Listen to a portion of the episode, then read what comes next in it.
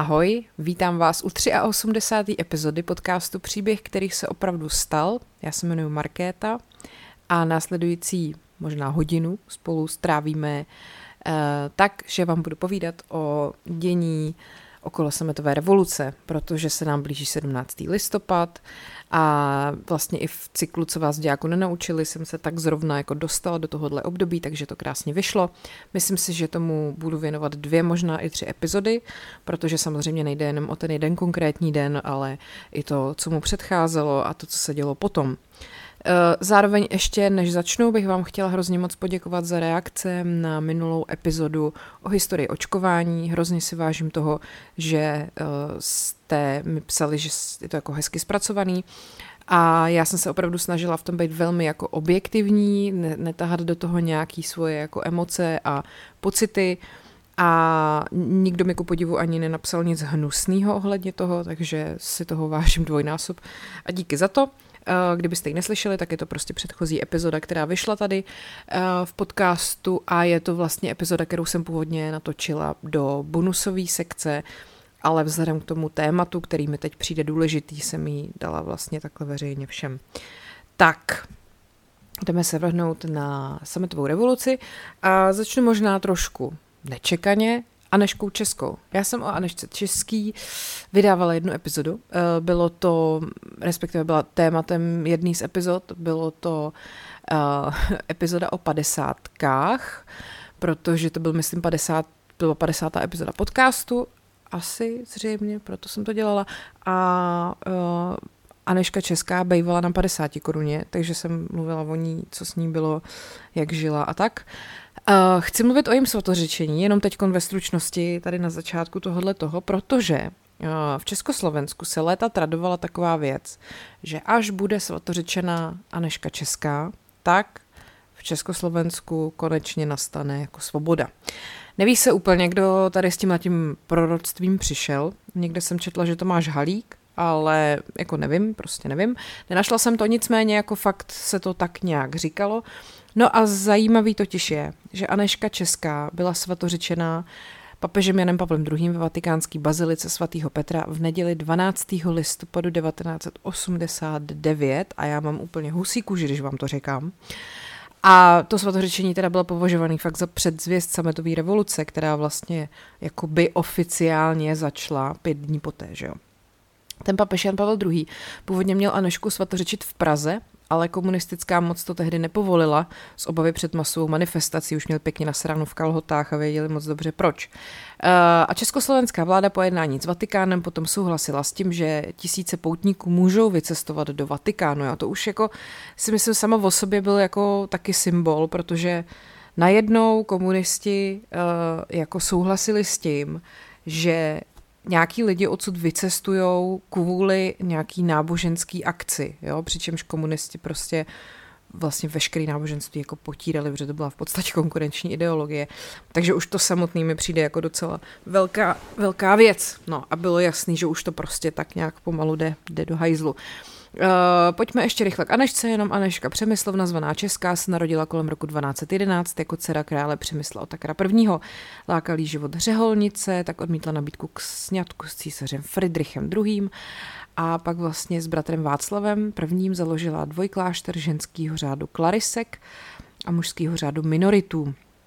A stala se jeho představenou, starala se o chudý a nemocný a vlastně byla jako velmi taková moudrá, laskavá, multi, jak bych to řekla, ovládala několik jazyků. A o její svatořečení potom usilovala už její prapraneteř, královna Eliška Přemyslovna. A jak jsem teda říkala, ona potom, Anežka už byla v roce osmnáct sedmdesát čtyři prohlášena za blahoslavenou a svatořečená teda byla až Janem Pavlem druhým právě pět dní před sametovou revolucí. Takže um, to je zajímavý podle mě. A teď už se teda pojďme vrhnout na samotnou tu revoluci.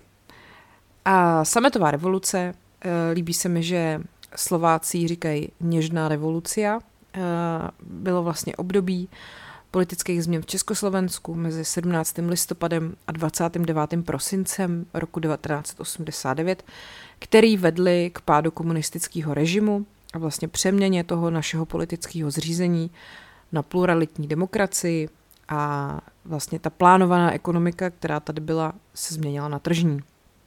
A urychlení, nebo pomohlo tomu to, že ten bývalý východní blok se rozpadal už nějakou dobu a obyvatelstvo už nějakou dobu bylo velmi jako nespokojený s tou ekonomickou politickou situací tady a ta nespokojenost narůstala a pak to prostě se to hroutilo jako domino po celé Evropě.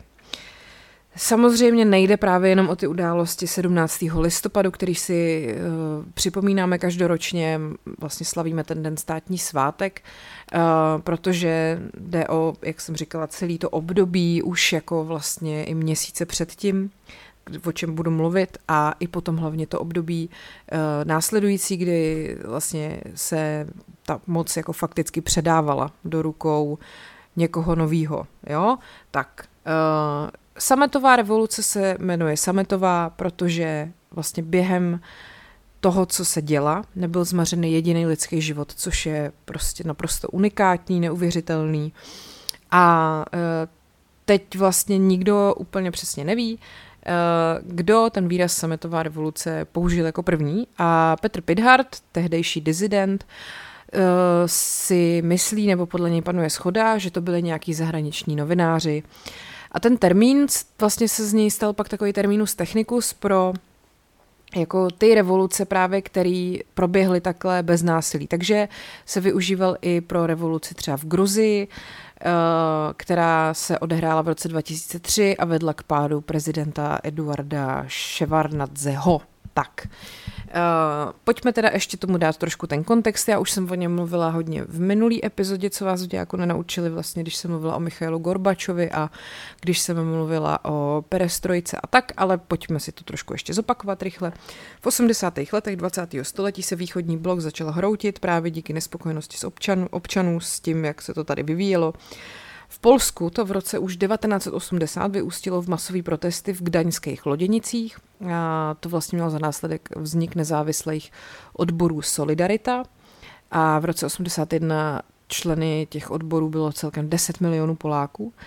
A potom vlastně až v roce osmdesát devět, teda po dalších jako nátlacích a protestech, došlo k legalizaci té solidarity a k částečně svobodným volbám, který právě potom drtivě vyhráli zástupci nekomunistických stran a tím se právě odstartoval takový ten dominový efekt těch pádů, těch režimů ve střední Evropě. Takže po pádu komunismu v Polsku to následovalo vlastně pád komunismu v Maďarsku, Rumunsku a ve východním Německu.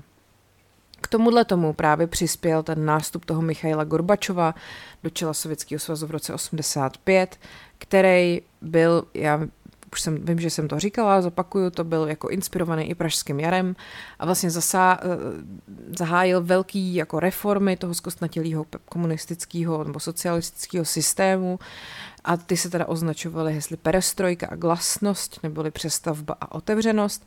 Snažil se vlastně zlepšit vztahy se Západem a hlavně uh, přestal vlastně jako, jako šéf ruských komunistů nebo sovětských komunistů vlastně přestal zasahovat do politiky těch východoevropských států, jo, což jako předtím absolutně neexistovalo, že by jako nechodili pokyny ze Sovětského svazu a že by tady si ta komunistická strana něco řídila jako po svý vůli. Českoslovenští komunisti prostě byli zvyklí dostávat příkazy z Moskvy a ten Gorbačov tady tenhle ten přístup změnil a vlastně to nechal na nich, ten, to rozhodování. No a co se stane, že jo, když najednou prostě soudruzi neměli žádný pokyny, vůbec nevěděli, co mají dělat kluci. No a dokonce právě potom ještě v roce osmdesát osm, to jsem taky už říkala, Gorbačov odmítl takzvanou Brežněvovu doktrínu. Takže to byl vlastně oficiální jako krok k tomu, že ten Sovětský svaz už nebude do toho dění v těch státech východního bloku zasahovat.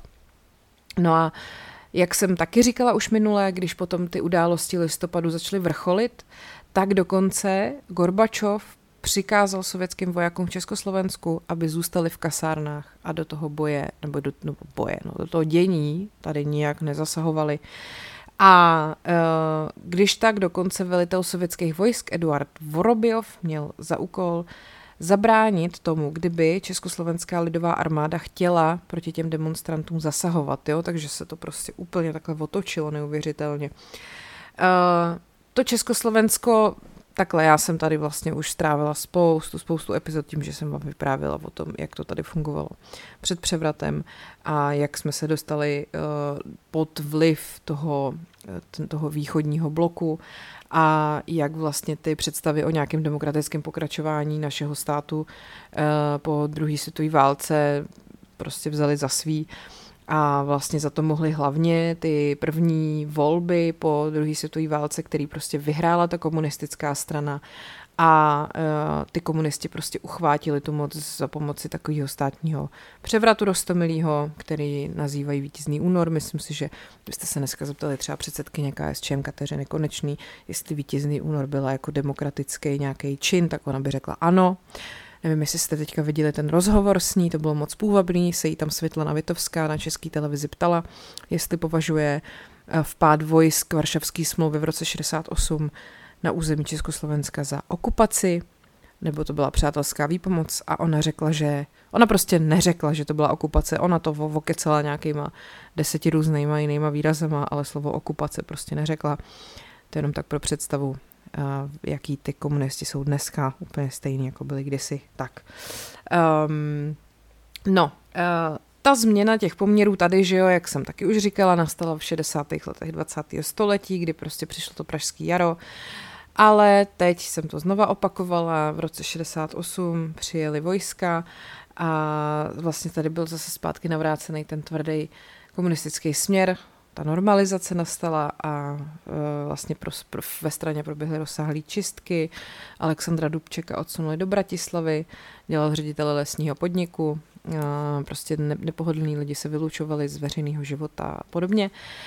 Takže vlastně je jako docela, si myslím, s podivem, že to tady drželo tak dlouho. I když je fakt, že jako asi po tý, po tý, za té normalizace se prostě to všechno tak pevně utáhlo, že jako nebyla možnost s tím něco dělat. E, navíc ta ekonomická situace tady byla docela dobrá, jo? Že ono to těm lidem zajišťovalo, dejme tomu, nějaký pseudoblahobyt a nějakou, nějakou stabilitu jako životní a ono prostě, když... E, Sice ta životní úroveň jako v porovnání se zeměma západní Evropy tady stála za hovno, ale jako to ty lidi nevěděli, protože prostě na západ stejně nemohli cestovat. Takže v nějakým jejich jako asi subjektivním pohledu se měli vlastně docela fajn, akorát prostě nemohli říct, co si myslí, ale nevadí. Um, takže tady asi možná i kvůli tomu to trvalo tak jako dlouho, nebo mně přijde, že to trvalo dlouho, dvacet let je dlouho, uh, že, že, se, že se docela nechali jako umlčet. A byli prostě ticho, protože vlastně to nebylo tak strašný. No a ta opozice, která tady byla, že proti té moci, tak ta se udržovala zejména kolem různých těch skupinek intelektuálů, který byly většinou spojený s Chartou sedmdesát sedm, samozřejmě v čele s Václavem Havlem, o dizidentu, o dizentu, nebo dizidentech, dizentu jsem taky už mluvila. No a když se tady zase znova v těch osmdesátých letech začalo trošku, řekněme, uvolňovat takovýto napětí, ty poměry podle mě se začaly trošku uvolňovat, a zase šlo vystupovat proti režimu, jako ta opozice najednou zase mohla mluvit nahlas, řekněme, tak se zdálo, že prostě ta situace tady je nějak jako pevně v rukou těch vůdců, co tady tehdy byli Gustava Husáka, že jo, a Miloše Jakeše, Milouše, pardon. A takže většina tehdejších znalců východní Evropy vlastně ani nepředpokládala, že by tady ten režim opravdu mohl padnout.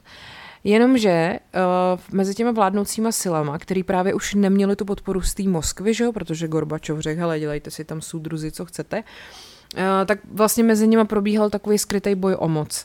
A uh, lidi tudíž uh, navíc, když uh, tady začaly nám pronikat sem nějaký zprávy o tom, co se vlastně děje v tom západním bloku, tak lidi najednou už začali nebo mohli začít srovnávat tu svoji životní úroveň s tím, jak to vypadá na tom západě, že jo? Což asi jim taky na spokojenosti nepřidalo, protože najednou zjistili, že ty hnusný imperialisti, kapitalisti se mají fakt jako docela dobře a nemusí prostě stát tři dny frontu na ledničku a nemusí si prostě šít vložky a podobně, takže jako, že jo, když tohle tu zjistíte, tak si říkáte, proč to sakra nemůžeme mít taky. No, když se teda podíváme na takový ty předehry, jo, v letech osmdesát osm až osmdesát devět se uskutečnilo několik takových protivládních demonstrací, které prostě ještě třeba pět let předtím by byly nemyslitelné, že by se odehrály. dvacátého pátého března osmdesát osm proběhla takzvaná svíčková demonstrace v Bratislavě a ještě ten samý rok potom proběhly demonstrace v Praze a jedna z nich třeba dvacátého prvního srpna devatenáct osmdesát osm, což byl vlastně dvacáté výročí okupace Československa. Kromě dizidentů byli velmi aktivní taky studenti.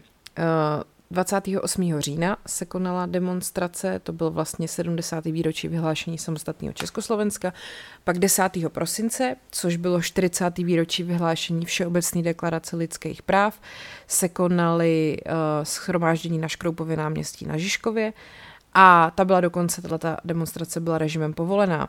No a potom se ještě konala další významná událost šestnáctého prosince v, ve čtyři odpoledne, protože bylo ukončeno rušení zahraničních rozhlasů na území Československa.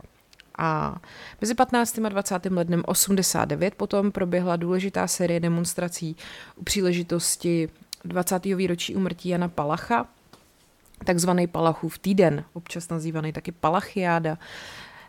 To vlastně byla teda taková série občanských nepokojů na Václavském náměstí, kdy to byl takovej podle mě první signál blížícího se konce té komunistické vlády tady. Byly to vlastně protesty, které trvaly pět dní a byl to jako zatím největší odpor, projev občanského odporu proti tomu totalitnímu režimu od začátku sedmdesátých let. Ten Palachův týden začal v neděli patnáctého ledna.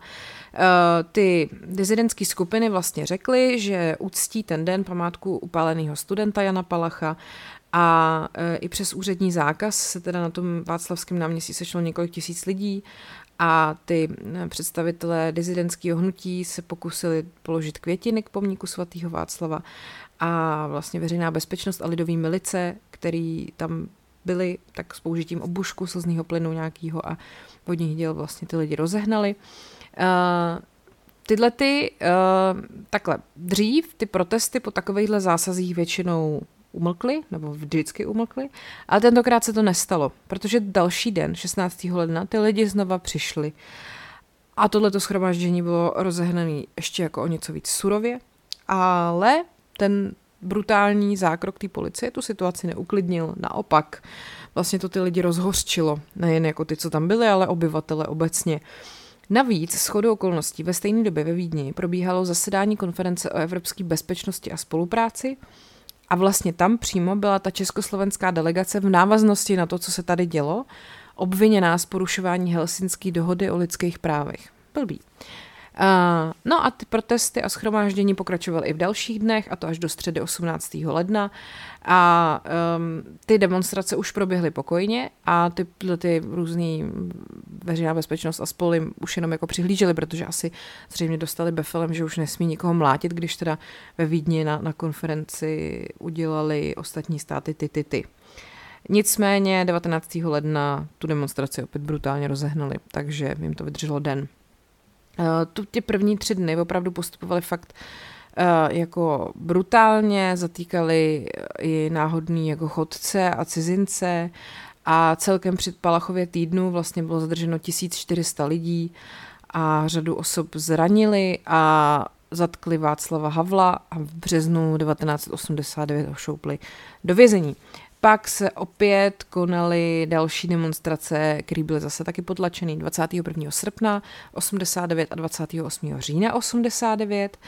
A e, potom se to přesunulo do Teplic, kde během desátého jedenáctého čtrnáctého listopadu osmdesát devět došlo e, k řadě ekologických demonstrací a pak před tím listopadem sedmnáctého den předtím proběhla ještě studentská demonstrace v Bratislavě.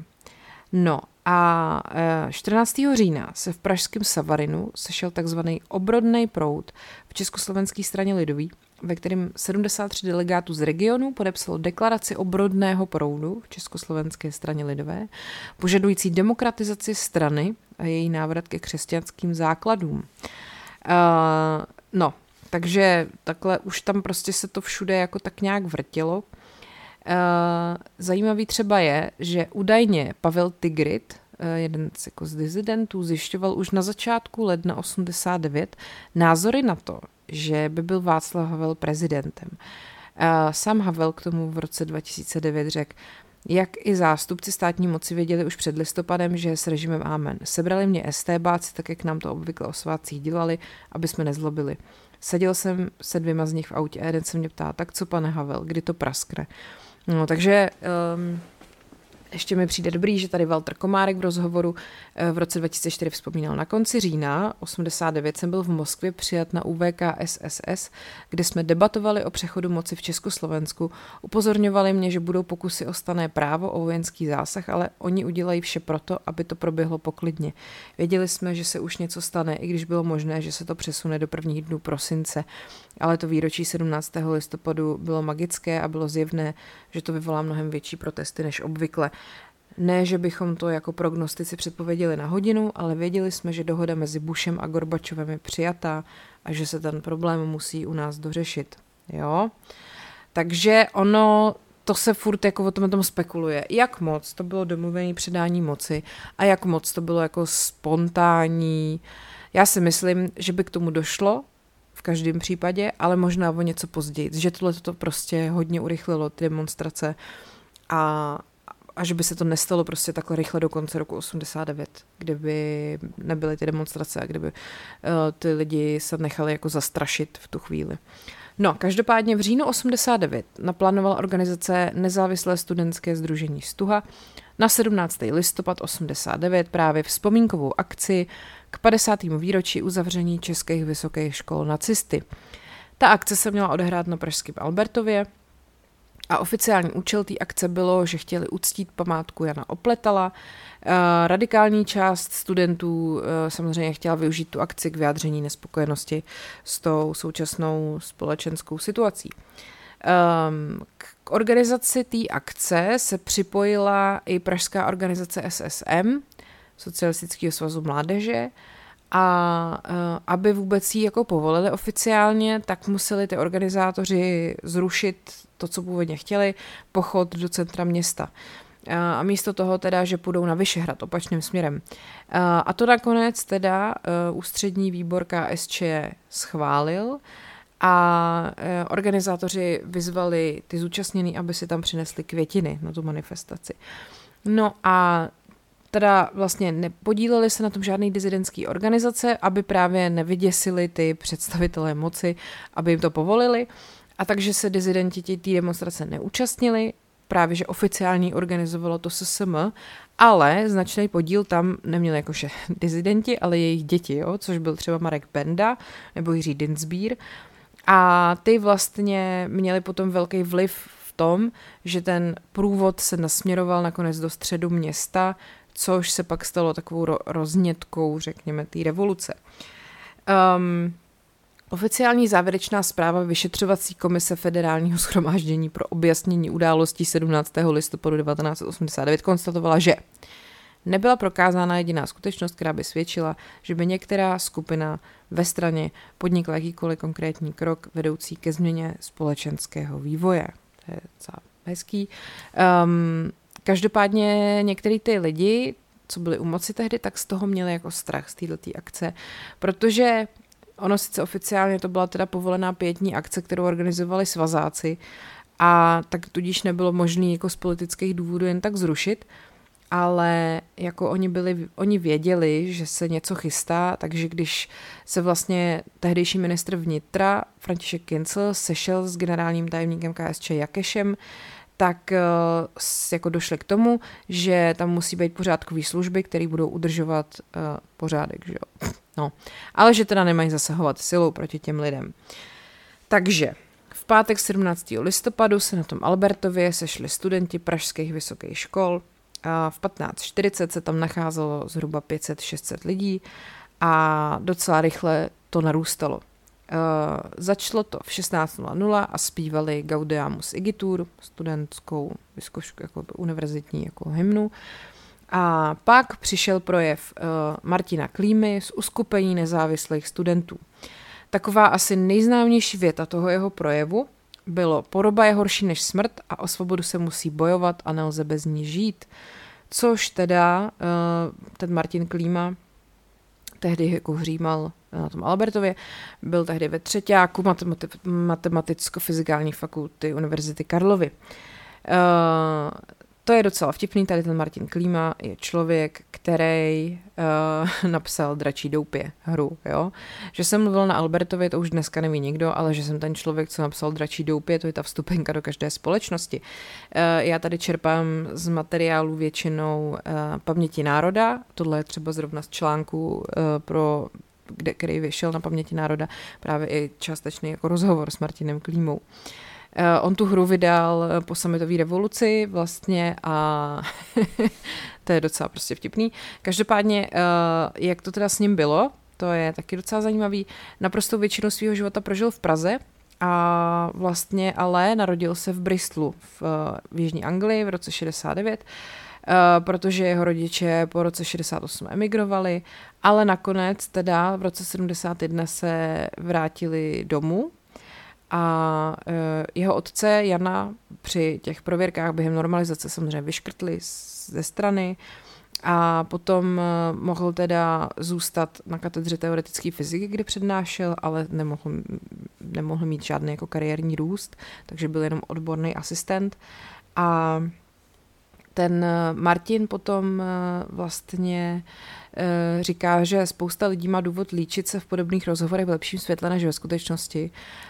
To já mám taky, ale taky není důvod cokoliv zamlčovat, jo? Že byl taky členem třeba pionýrské organizace a byl členem S S M a že tu v členství vnímal jako formalitu. Byl jsem v S S M a nevnímal jsem, že jsem součástí nějaké převodové páky režimu. Navíc, že ho v té době prostě pohltil zájem o sci-fi literaturu a právě i třeba počítačové hry.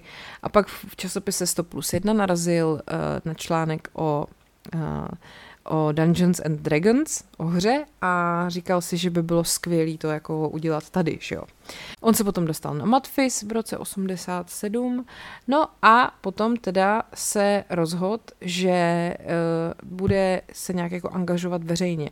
Nejen, že teda potom na, během, během revoluce hřímal na studenty, ale už předtím třeba uh, vytvořil petici proti likvidaci budov, který se měli bourat, což byla třeba i nová scéna Národního divadla kvůli nějakému megalomanskému plánu stavby nového areálu nemocnice. Jo?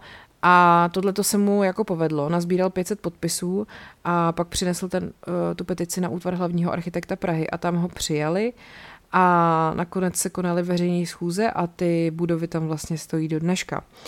No, ale tak jako on samozřejmě říká, že si nemyslí, že to zachránil on, ale prostě byl jako občansky aktivní. No a pak se vlastně díky zájmu o sci-fi skamarádil s Markem Bendou, což byl jeho spolužák z Matfizu. Byl to syn dizidenta Václava Bendy a e, právě začali uvažovat, že by založili studentskou platformu, která nebude závislá na oficiálních strukturách tehdejších. Oslovili další jako studenty z dalších fakult a potom se scházeli v parku na Petříně, jo, protože prostě se báli, aby je někdo někde neodposlouchával a tak. Byl tam taky Jiří Dienstbier mladší, Šimon Pánek, Jan Dus, Michal Semín a další.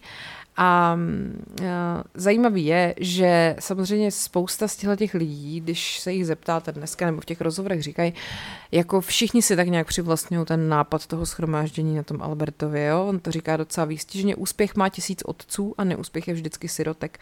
Ale moje vzpomínka je, že jsem to vymyslel já s Markem Bendou, jo? Říká ten Martin Klíma, který jako o těch počátcích toho studentského spolku, který právě dostal název Stuha. No, pak tu máme taky Moniku MacDonagh-Pajerovou, což je vlastně matka umělkyně Emmy Smetany, sestra Kateřiny Žak. A ta se taky teda považuje za jednu z organizátorů studentského shromáždění na Albertově.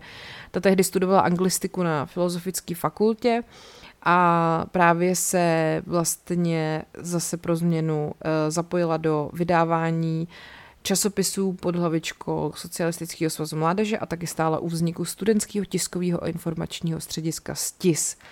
No a právě s tou Stuhou naplánovali tu povolenou demonstraci na toho sedmnáctého listopadu.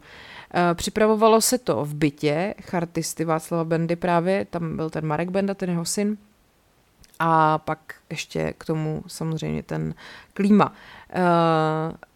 Pak jsme já za S T I S a Marek Benda za Stuhu obíhali všechny ty komunistické úřady, aby nám to povolili. Oni nebyli moc prozíraví a my jsme vypadali nevinně a dobrácky, tak si nás nějak neprověřili a to povolení nám dali. Sice na Albertově místo Václavského náměstí, ale dostali jsme ho, jo, říká ta Monika Pajerová.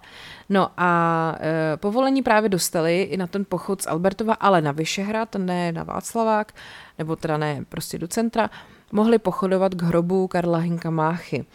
A báli se ale, že právě nedorazí moc lidí a počítali jsme s pár tisíci lidí, ale nečekali jsme padesát tisíc. Viděli jsme všechny ty vlajky a transparenty, které už vůbec nebyly jako vzpomínka na Jana Opletala. Bylo na nich svoboda slova, máme toho dost, jak ješe do koše a podobně. Bylo to impozantní, vzpomínala Monika, která zahájila to shromáždění umírněným projevem.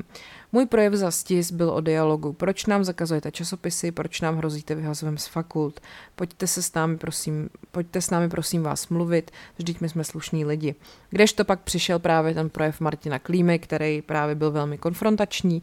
No a potom vlastně s tím průvodem po nábřeží uh, šli do centra i zahraniční novináři, který vlastně jako jediný tvrdili, že ten sedmnáctý listopad mohl znamenat nějaký jako velký převrat.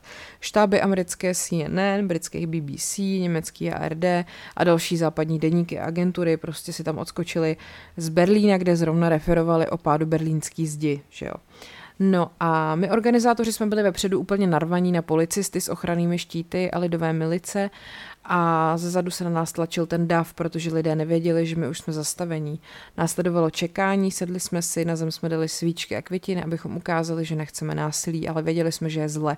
A oni pořád hlásili ampliony. Rozejděte se, vaše demonstrace není povolená, opustili jste trasu, ale nebylo kam se rozejít. A pak to spustili, chtěli nám ukázat, že tady nebude žádná perestrojka, že nás exemplárně seřežou a my si to příště rozmyslíme, říká ta Monika Pajerová. Uh, organizátoři shromáždění se potom ještě ten večer sešli v kavárně v Obecním domě a tam se rozhodli, že vyhlásí okupační stávku.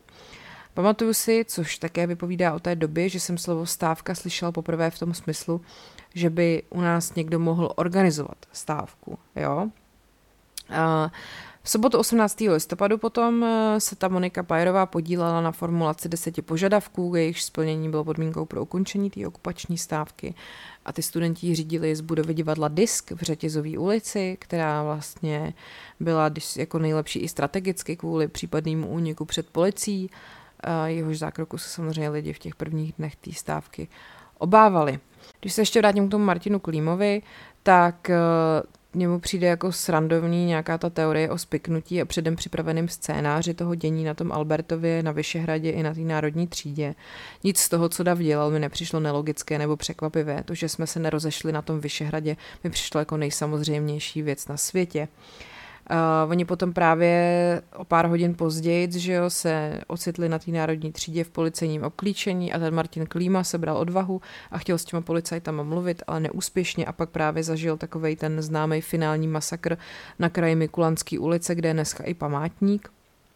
Když jsem viděl ty policajty, policajty v Podloubí, jak mlátí lidi, tak jsem měl pocit, jako když vidíte revizora. Vy se nesmíte tvářit podezřele a musíte přijít ve správném okamžiku, kdy ti revizoři něco dělají. Jenom nepatrným zrychlením chůze dosáhnete toho, že vždycky projdete.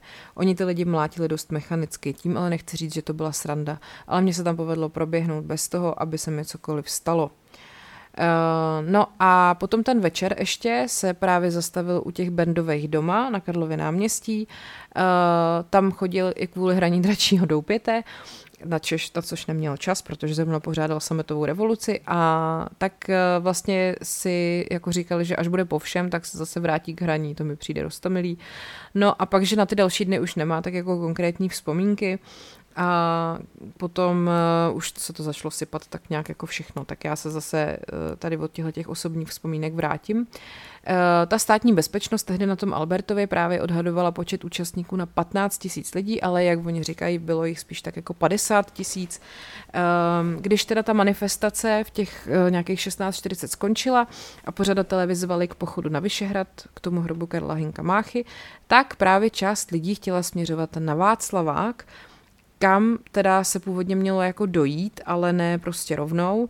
A e, vlastně na Vyšehrad potom postupně dorazil dav dalších deseti tisíc lidí, kteří zaplnili prostranství před kostelem a pak v osmnáct patnáct byla ta demonstrace oficiálně ukončena.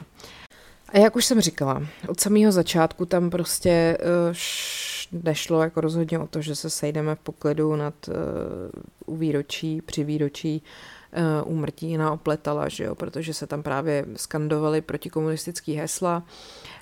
Uh, jako ještě kromě, kromě těch, co jsem říkala, tak třeba taky Masaryka na stovku, což mi přijde dobrý. No a krajský tajemník K S Č Štěpán se u velitelů sboru národní bezpečnosti dožadoval, aby tu demonstraci rozehnali, ale oni mu nevyhověli, protože, nevyhověli, protože se drželi rozkazu z ministerstva vnitra, který zněl nezasahovat. No a když teda ta demonstrace oficiálně skončila, tak ten dav se vydal do centra města. Přibližně pět tisíc lidí pokračovalo směrem na Karlovo náměstí. Ve snaze zastavit pochod ty bezpečnostní složky přehradily Vyšehradskou ulici, ale zadní část davu tlačila na ten předek, takže se začalo jakoby trošku tam tlačit, panikařit a ten kordon protrhli. protrhli. A potom vlastně až přivolaný posily nějak jako zabránili přístupu do centra. No a zadní část toho průvodu se ale dal do pohybu a přes Plaveckou ulici pak pokračovala po nábřeží Vltavy až k Národnímu divadlu. E, to bylo asi pět až deset tisíc lidí a SNBákům potom, ty už potom měli rozkaz zabránit tomu průvodu e, v cestě na Hrad nebo na Václavák a v devatenáct dvanáct přišel rozkaz, že se ten dav má zablokovat na nějakém místě. No a ten policejní kordon teda zatrasil most, kterýmu díky tomu vlastně zabránil davu odbočit směrem na Pražský hrad a ty demonstrující tudíž zahnuli na Národní třídu a zpívali Ach synku, synku a pokračovali směrem na Václavský náměstí. A v devatenáct dvacet pět potom kordon přehradil Národní třídu v prostoru Perštýna a když potom to čelo té demonstrace zastavili, tak ty účastníci si sedli na zem před pořádkový jednotky. A to vlastně o tom mluvila ta Monika Pajerová. Dívky začaly spontánně zasunovat za štíty příslušníků květiny toho poho- příslušníku toho pohotovostního pluku. A protože se ty policejní velitelé právě obávali toho, že se bude opakovat ta předchozí situace z té Vyšehradské ulice, kdy ten dav tu uzávěru nějak obešel, tak oni vlastně uzavřeli Voršilskou a Mikulanskou a vlastně... Um, Přibližně deset tisíc demonstrantů tudíž bylo jako uzavřeno mezi dva policejní kordony. A e, ty demonstra- demonstranti vlastně dál provolávali jako hesla, e, jako máme holé ruce a podobně. A e, v této části demonstrace teda ještě mohl, kdo chtěl, tak jako volně odejít. No, ale přibližně ve čtvrt na devět potom došlo ke změně situace, protože už nebylo možné jako e, odsud odejít a ten policejní kordon začal dost jako zahušťovat ten prostor a vlastně potom začaly ty, tyhle ty příslušníci té veřejné bezpečnosti a takzvaný odbor zvláštního určení začaly ty demonstrující surově být obuškama. A i když teda ty demonstranti byli vyzývaní k rozchodu, tak oni tam nebyli žádný únikový cesty. Jak říkal ten Klíma, jako šlo to, ale prostě člověk musel fakt nenápadně jako proběhnout pryč. Tam v té Mikulanský se právě odehrával ten největší masakr, myslím, že to byste našli i na YouTube jako natočený videa. A do dvacet jedna dvacet tímhle způsobem byla ta demonstrace vlastně násilně rozptýlena. Některý účastníci byli zatčený a naložený do připravených autobusů a pak prostě ještě různě se tam odehrávaly nějaké potyčky okolo i po tomhletom oficiálním jako rozehnání. A nezávislá lékařská komise potom uvedla, že pět set šedesát osm lidí bylo během toho zásahu zraněno. Část studentů, kterým se podařilo z místa utéct, zamířila do divadel, kde hovořili s herci, například s Jaromírem Hanzlíkem, Jiřím Lábusem, Miroslavem Krobotem. A uh, vlastně potom uh, mluvili o tom policejním zásahu a projednávalo se vyhlášení stávky na podporu těchto studentů. A uh, poprvé se taky objevila zpráva o možných mrtvých lidech z řad demonstrujících, což byl takovej, takovej fake news, která se šířila, k tomu se ještě dostanu. Uh, oficiální údaje přiznaly jenom třicet osm zraněných na národní třídě a nezávislá vyšetřovací komise zdravotníků občanského fóru napočítala právě pět set šedesát osm, což bylo čtyři sta třicet čtyři mužů a sto třicet čtyři žen.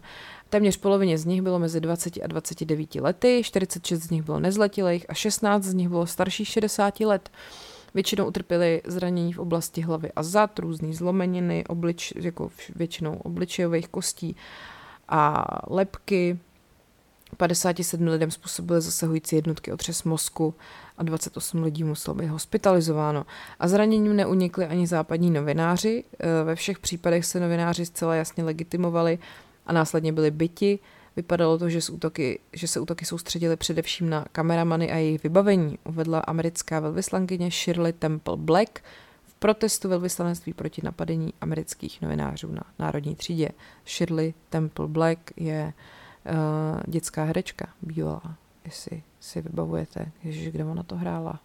No prostě to byla taková ta dětská hvězda, úplně ještě dávno, dávno, Shirley Temple. No, jdem dál. Uh, novinářka Chicago Tribune Paula Buturini utrpěla zranění hlavy, které si vyžádalo šestnáct stehů. Uh, lékařské ošetření musel vyhrát taky Tyler Marshall z Los Angeles Times. Uh, novináře Boston Globe Johna Kaufmana zasahující příslušníky byli obuškem a stříkali po, něj, po něm plynem. A zpravodaj americké televizní stanice N B C Tim Orgman utrpěl otřes mozku a zranění nohy. Zpravodaj B B C Ed Lucas byl zbyt do bezvědomí. Policie zabavovala fotoaparáty, ničila záznamy. Uh, poranění hlavy a oční rohovky taky utrpěl student žurnalistiky Milan Podobský, známý pod přezdívkou Fefík. Všichni říkali, máme holé ruce, já jsem mi zvednul pozdě nebo blbě, tu hlavu jsem si nezakryl, tak mě ten pendrek švihnul přes ksicht, brejle jsem ani nezbíral. Tak, to je velmi lakonický popis. Uh, tenhle ten pan Fefík vydával se spolužákama satirický občasník Fámizdat. Byly to takový vtípky a objevovalo se to pak v těch revolučních dnech hodně na zdech v pražských ulicích a v metru. Uh, velitel zásahu na národní třídě, Michal Danišovič, uh, dostal před akcí docela nesplnitelný rozkaz. Nepustit demonstranty do centra a zároveň proti něm nezakročit.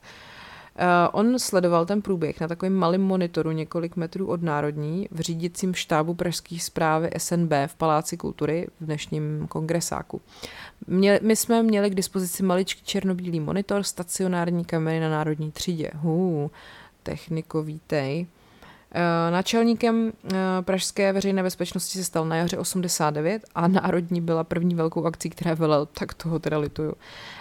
A kontrolu nad tím průběhem ztratil poté, co právě nařídil uzavření damu, davu na té národní třídě před osmou hodinou. A o násilí vůči demonstrantům se prej dozvěděl až následující den. No a tím se dostáváme k takovému jednomu sympatiákovi, což je bývalý komunistický poslanec Zdeněk Ondráček. Já už dneska můžu říct bývalý komunistický poslanec, protože už skončili. um, mně přijde dobrý, mně se vždycky pletl uh, Ondráček, Zdeněk Ondráček a Radek Vondráček. Radek Vondráček z ANO a Zdeněk Ondráček z K S Č M. A myslím, že Jindřich Šídlo k tomu vymyslel takovou pěknou mnemotechnickou pomůcku. Ondráček je O jako obušek, Vondráček je V jako vodka.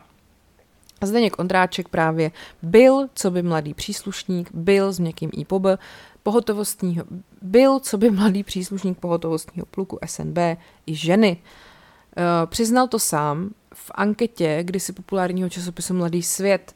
E, článek se teda potom po letech znova objevil někde na Facebooku a mladý SNBák Ondráček byl na členství v pohotovostním pluku hrdý. Studenti, kteří sedmnáctého listopadu začali sametovou revoluci, se podle něj nudili a posedávali v hospodě, protože pro ně svazáci nevymysleli jiné vyžití. Uh, on teda, uh, tam vlastně byla v tom Mladém světě taková anketa mezi ním, mezi jako všema různýma příslušníkama represivních složek, který tam tehdy zasahovali. A tady pan Mlátička uh, pro časopis například odhalil, jak začala jeho policejní kariéra. Bylo mu tehdy dvacet let. Bydlím v pohraničí, měl jsem zájem nastoupit jako příslušník ostraze, k ostraze státních hranic. Nejprve jsem musel absolvovat pětiměsíční náhradní vojenskou službu, nyní vykonávám devatenáctiměsíční službu u pohotovostního pluku, popsal tehdy pan Mlátička.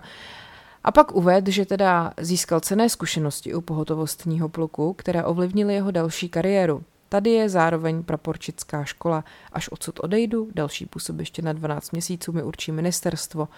Po zkušenostech, které jsem tu získal, jsem se rozhodl změnit plán. Místo služeb u hranic zůstanu u bezpečnosti, ale budu dělat jinou práci. Pak teda nechybí ani konkrétní popis toho, co tady ten pan skvělej člověk prostě dělal přímo na té národní třídě. Vysvětluje to, jako, že byl takhle brutální tím, že ten dav nebyl ukázněný. Naši příslušníci se dostali do davu. Z jedné strany byl agresivní dav a z druhé strany dav, který smýšlel, že opustí demonstraci, ale neopustili. Museli jsme teda nastupovat a ten dav za pořádkovou jednotku vytlačit, aby ji neohrožoval zezadu. Strach neměl, byl již zkušený a s ostatními členy pluku si navzájem věřili. Ale že prej už během dřívějšího lednového zásahu mu někdo rozbil helmu, ale sedmnáctého listopadu ho nikdo nenapadl.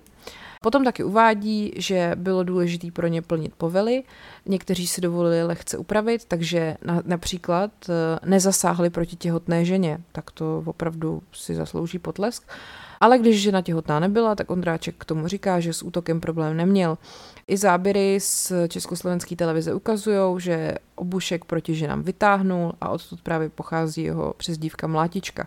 Celkem jsem jej proti ženě použil dvakrát, to když jsem byl ohrožen. Jo? Tak taky vysvětlil, co vlastně viděl jako příčinu těch protestů. Praští studenti podle něj neměli dostatek aktivit a práce, tudíž demonstrovali.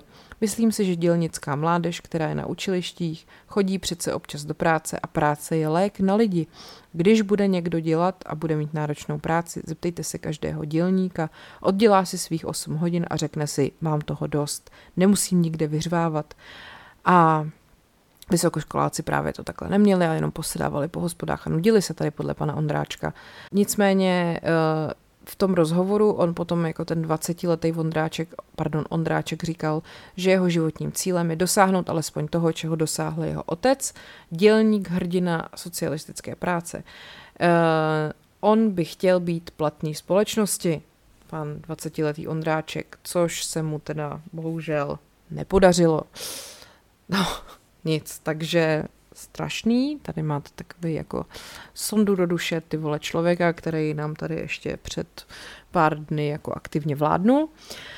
No a já si myslím, že bych to mohla pro dnešek uzavřít, protože jsme si tak nějak jako řekli, jak to vzniklo, co se tam dělo toho sedmnáctého kdo koho mlátil a kdo je hnusnej komunistický zasranej zmetek a mohli bychom zase pokračovat příští týden v další epizodě cyklu, co vás jako nenaučili.